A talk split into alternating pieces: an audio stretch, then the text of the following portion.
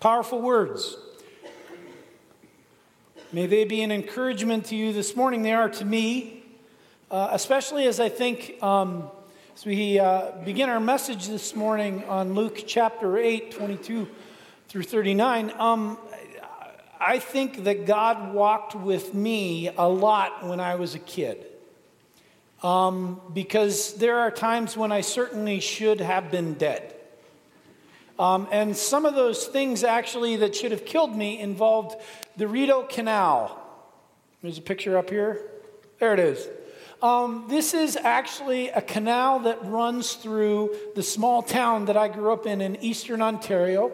The Rideau Canal was built actually for the War of 1812, by the way, when Canada beat the US. Just let's be clear about that. Okay?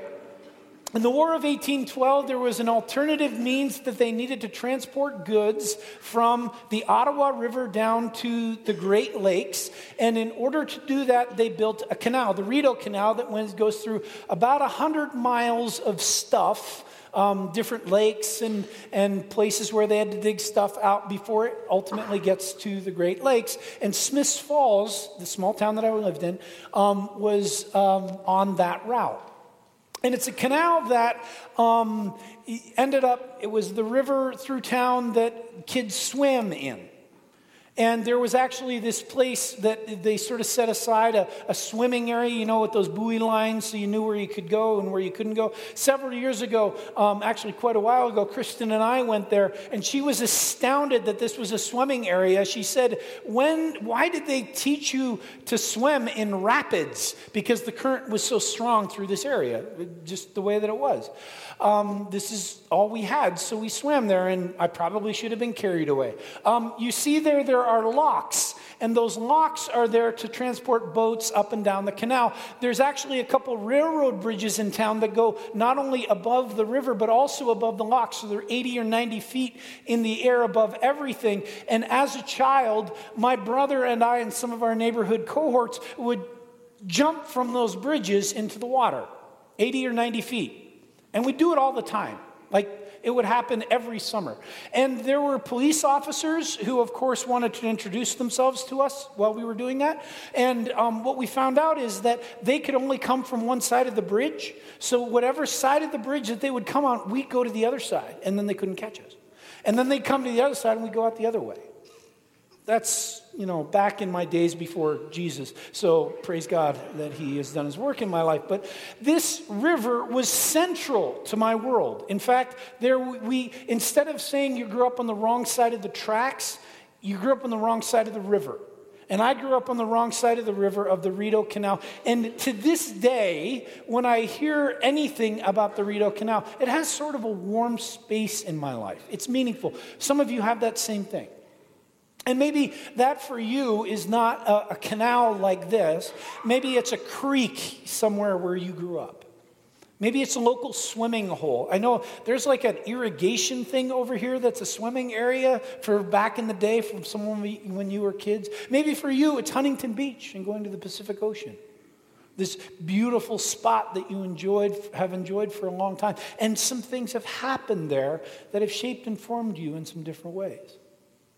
This morning, we want to explore this one particular body of water that shapes and forms God's Word. And especially this morning, we want to think about how it shapes and forms the ministry of God through Jesus Christ, the Sea of Galilee. And so I would encourage you to turn in your Bibles to Luke chapter 8. We're going to read there 22 through 39, although we're just going to concentrate more so on about the first four or five verses.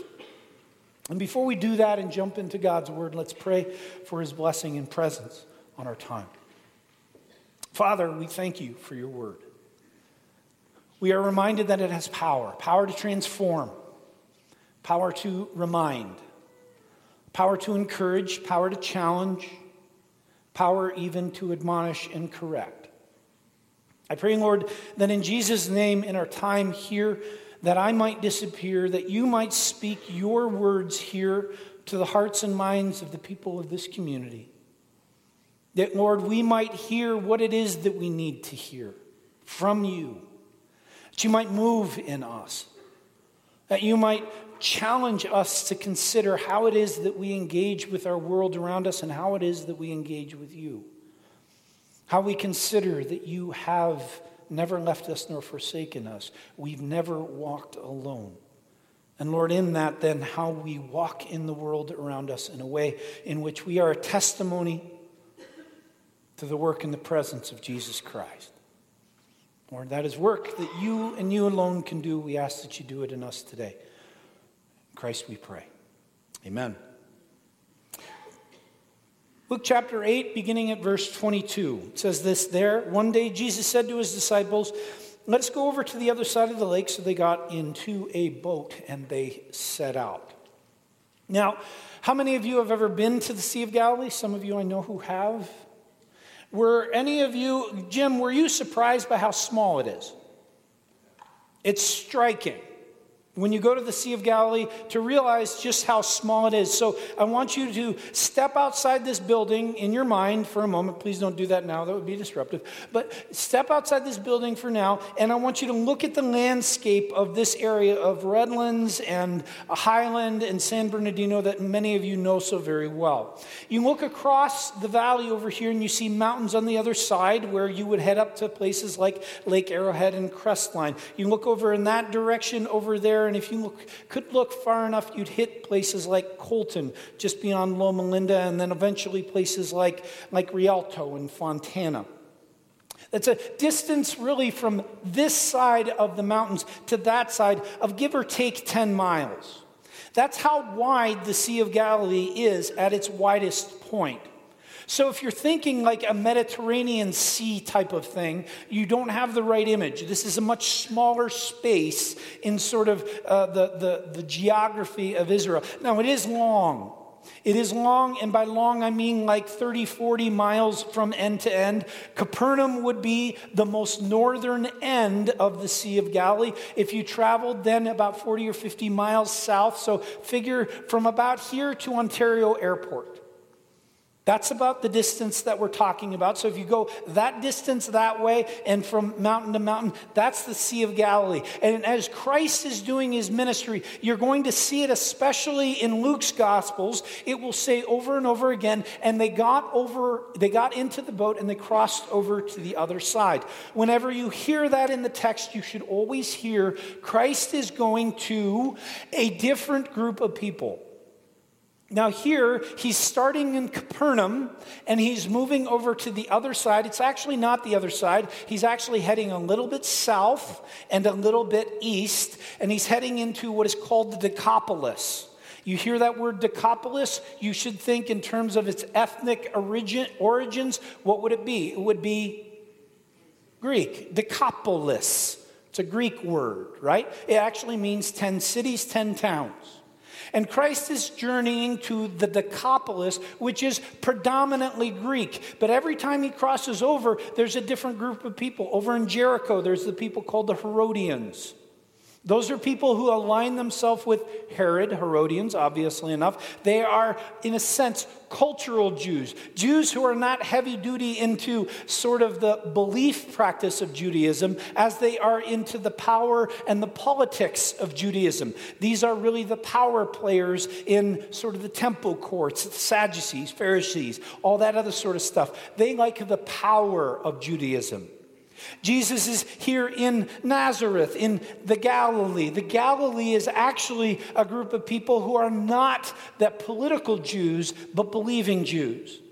Christ is doing his ministry in the midst of people who are trying to live Judaism out. These are the poor folks. Capernaum, Nazareth, some of these small towns there are all the poor folks who have nothing else, in a sense, except their faith and living that out faithfully. Now, between where Jesus is in Capernaum and over in um, the Decapolis, there's this other little group of people, and at this time they're fairly small. Eventually, they get much larger. And they are the, um, excuse me, uh, trying to remember the name here. They are the, ah, zealots. Gamla is a town over here. It's actually up in the hills, a little way off the sea. Zealots what would you think um, these people would be like? Would they be a passionate people? Zealots, right? Zealots. What are they zealous about? Here's what they're zealous about They are zealous about the Messiah coming again. And because the Messiah is coming again, they want to get everything right. They want to be obedient to who God is, and that God would then raise up the new Israel. They're always looking for the right Messiah. So these are passionate believers. Here are the poor believers in Nazareth, Galilee. Over there in Jericho are the Herodians, and over there is the Decapolis. Those are the Greeks.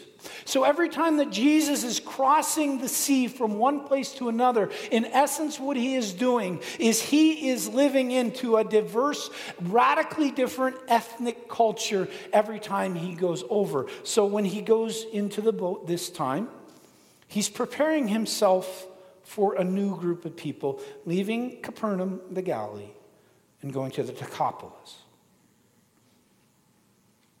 Verse 23 and 24, the first part of 24. As they sailed, he fell asleep. Squall came down on the lake so that the boat was being swamped and they were in great danger. The disciples went and woke him, saying, Master, Master, we're going to drown. Now, we see this, and my guess is that many times when you've heard these sermons about this particular passage of Scripture, Jesus calming the storm, you've heard it from the perspective of what the disciples did and what the disciples thought and what Jesus did. And that's all well and good, and we'll spend a moment or two with that. But I want to ask this question. As the text says, where did the squall hit? Where did it hit? It hit the sea, right? Okay, and when did it hit the sea? Go to the beginning of the passage, you're going to find it says, on that day. It hit the whole sea during the day. All we hear about in this particular text is this boat with the disciples and Jesus in it. But were the, they the only people on the sea? They weren't. This is daytime, and this is something, a squall, if you know anything about squalls, if you're a sailor of any sort, you know they're quick, unpredictable storms that drop in a moment, come for a time, are very powerful, and then leave very quickly. You cannot anticipate them. You can't do, oh, there's going to be a squall today. It doesn't work like that. These things, they just come. So, since the Sea of Galilee is a working body of water, people who are fishing, people who are traveling, like Jesus, from one side to the other, traders, traders, T R A D E R S, people who are selling goods, that sort of thing. All this sort of stuff is going on on the sea. So, there's probably other folks on the water, but we never hear anything about them. All we know is that a storm has come and the disciples are scared out of their wits. They're terrified. But I want us to think here that be reminded the storm comes to everyone. The storm comes to those who are in the boat with Jesus. But the storm also comes to those who are not with Jesus, but they're still in the water. The storm comes to those who are on the shoreline, maybe casting nets from the shoreline. The storm comes to even those who live upon the shore.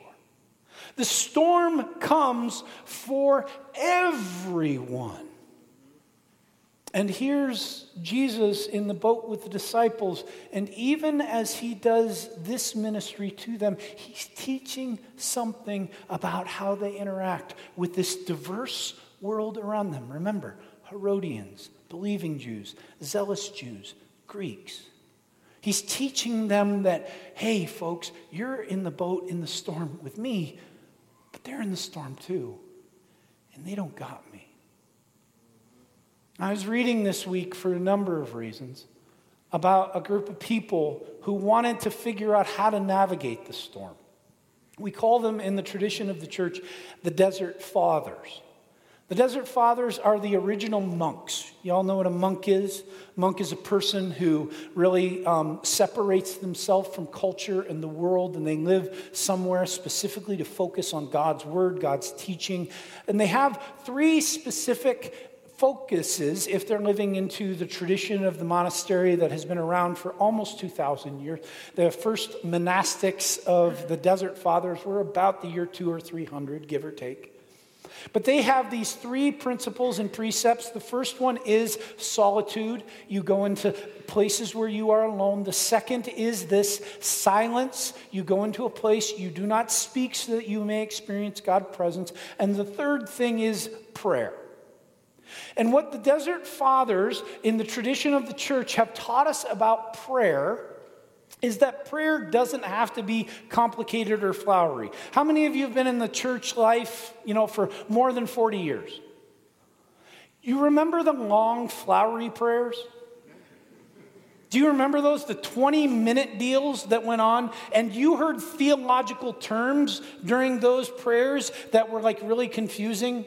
Oh, dear Jesus, um, uh, you know, Robert who is living in sin, Lord, may you sanctify him out of his justification that he is known through the propitiation of Jesus Christ. You know, those little sorts of prayers. Okay? These desert fathers say, friends, that's not the way it is. In fact, they say, Scripture tells us to pray without ceasing. How can you pray without ceasing if you're going to have all this complicated theology and other stuff about your prayers? in fact, this is a tenet of the Desert Fathers, and I am learning this, and I encourage you to learn it as well. Simple, short prayers that speak God's word. Why am I bringing that up? Because I'm going to tell you a prayer that has been incredibly powerful in my life. Master, Master, I am going to drown.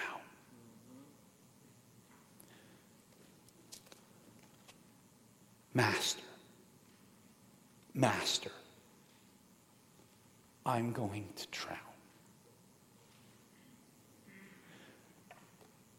The disciples here are not just making a request of Jesus.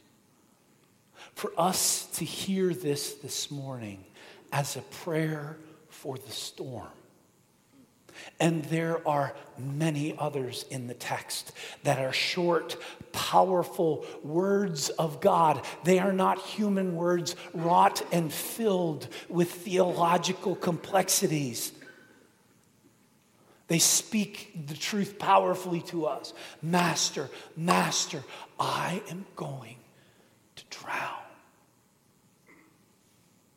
One of the things that the Fathers would do is pick a passage of Scripture like this and say that passage over and over and over again throughout the day, almost like a breath.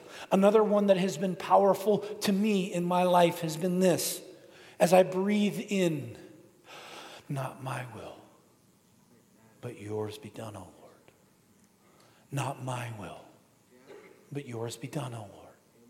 For us, then, to live into the power of daily and continuous prayer when the storms come, like the disciples were doing without even knowing it empowers us with the hope of God's word because we see what happens here, don't we? We see what occurs in this story when the cry of the prayer is brought before the creator of the universe. Christ is present and he saves. He redeems a broken and lost situation in a powerful, powerful way. Verses 24b and 25a. says this there. He got up and rebuked the wind and the raging waters. The storm subsided, and all was calm. Where is your faith? He asked the disciples. Those are powerful, powerful things that Christ did. Not just, of course, his calming of the wind and the waves, but then also his question of the disciples. He is confronting them with the reality that the storm is here, but so is he. And if we remember what we talked about earlier, that the storm is present over the, all the waters and over the whole sea, and it is sudden and imperils many, not just the boat of the disciples, in some way for us to hear Christ's question of the disciples where is your faith in this way? No one else in this storm has me with them. If you don't trust me in it, what hope is there for them? Friends, the world around us goes through it, goes through the tough stuff, goes through the hard conversations, the trying times, the seasons of, of depression, the seasons of, of uh, the lack of, of, of enough, enough money, enough relationship enough of whatever. The world goes through addictions and they go through brokenness. And they're doing it the same way. I could tell you the stories. I know so many of your stories of going through those times. But we have the difference Christ is in the boat. The one who creates the universe is with us. And if we have that, and the world doesn't, don't you think that we might have something to teach them? Isn't it perhaps that God gives us sometimes the storms of life for us to then be a powerful testimony in no other way to a world experiencing the storms that they do of who Christ really is? Christ's question, Where is your faith? is a f- question for us today. Because I know some of you are going through it. One of the things that I try to do when I preach, friends, is I try not to stop my eyes too long because when I do, some of you think that I'm preaching directly at you and that I thought about you when I was writing the sermon and it freaks you out a little bit. But it is hard sometimes when I preach to look around because when I look around, I always, when I see a face, I see a story. And I see the storms. I see the stuff. I see a mom terrified because of two learning, learner's permits that happened this week. I see a woman missing her husband still, really missing her husband. I see people in this room who've been devastated by news this week, have absolutely rocked their world. I see folks who have gone through experiences over the last five years asking the question when in the world is this thing going to end? I see people in here who have told me of their loneliness because their children have walked out of their life in some way, shape, or form. I see those things. And for us then to know, as we go through this, friends, hear me here. We have Christ in our boat. And no matter what your story is, it is a testimony to the world around you who knows perhaps some of the same pain that you do, but has no idea how to navigate it. No idea what to do next. Friends, where is your faith? Where is your faith? The passage continues. In fear and amazement, they asked one another, Who is this? He commands even the winds and the water, and they obey them. Now, I'm not going to spend time with the entire text of the healing of the demon possessed man. I don't want to put that, um, I, I don't want to include that this morning except to say this. Christ says to the disciples, I am present with you in your storm. And then he shows them how to do it. He shows them what God's presence is when those who are going through challenging and hard times, and how then to be that testimony of God's love and God's power and God's grace in someone who's walking through the hard stuff. It's a demon possessed man. And this demon possessed man has been possessed by years by something that hurt him deeply, hurt relationships deeply, was violent, created um, an ostracism and loneliness for him in his community. And Christ comes into that and does something spectacular. For us to hear this morning that Christ gave that peace and that command to the disciples. He gave them the calming of the storm, and then he said, Where is your faith? And then he showed them how to be the calming of the storm to a person who desperately needed, needed it, for us to learn from that. So, what do we learn? Well, for that, I'm going to step out of the text for a moment to something.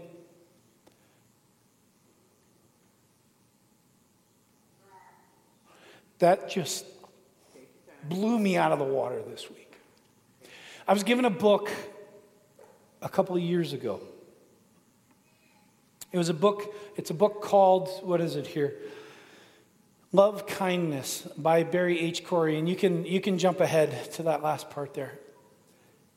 Um, Barry H. Corey, for those of you who don't know, he is, I think he's the, still the president at Biola University. It's a Christian college here in Southern California. If you have not picked up this book, I would encourage you. It is messing with my world in beautiful ways. Marlene Heckman gave it to me. It means the world to me that I have it, and I'm grateful for it. It has spoken to her life. I encourage you to pick it up, and maybe it speaks to you. This book really speaks to what Jesus did with the demon possessed man. He went into a hard space, a place where he could invoke all the religious teachings of Judaism. He could invoke all this different stuff that was accessible to him through his power. But you know what he did? He just approached him and he touched him. He touched him figuratively and he touched him physically. He made himself, hear me here, this is absolutely key, receivable to someone who is unclean and is in the storm and is hard to approach.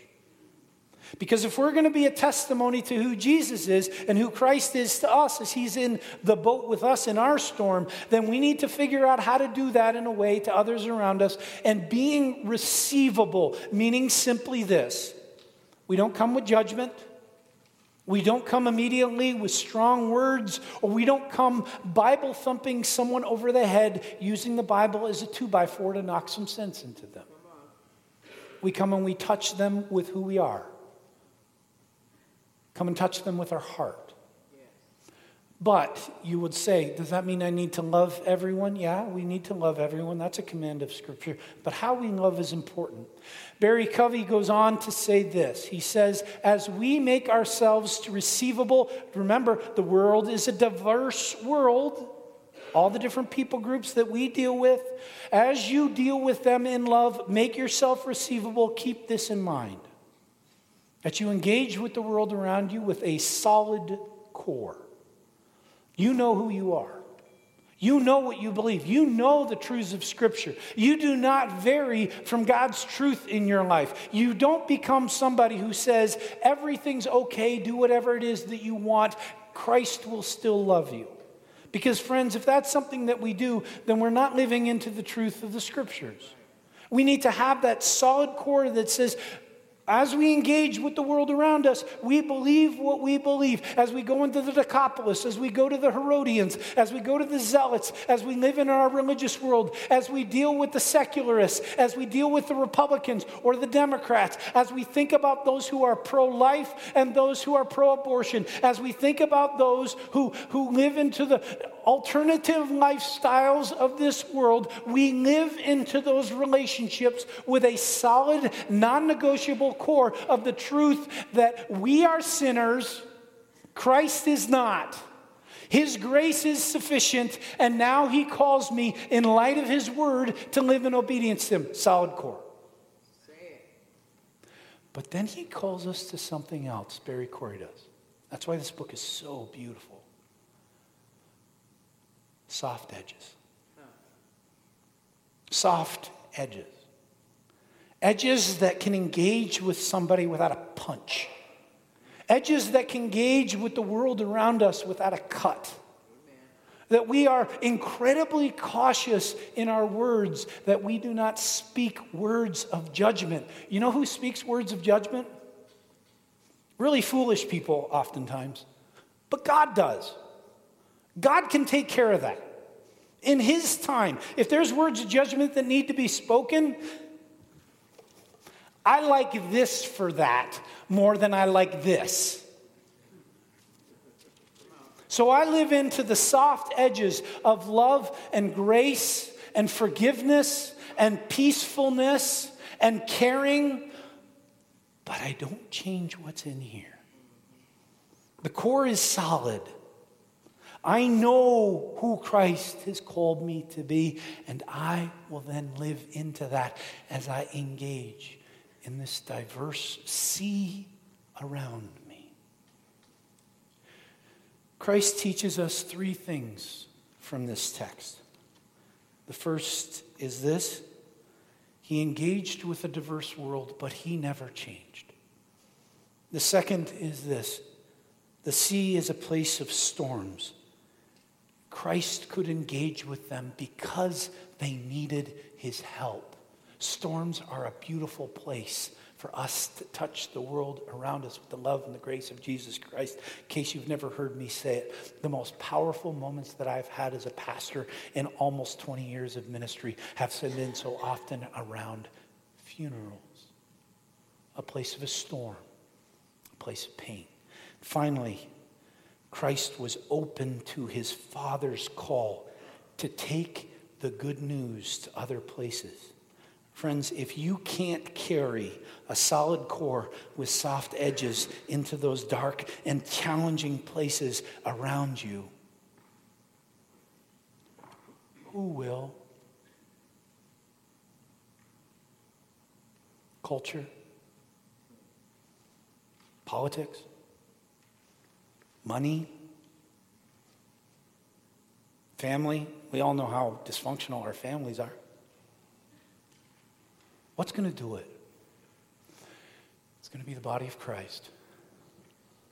With Christ in the boat, saying, Go where I call you, speak as I speak, live as I live, know who you are in me, but go across the water. Would you pray with me?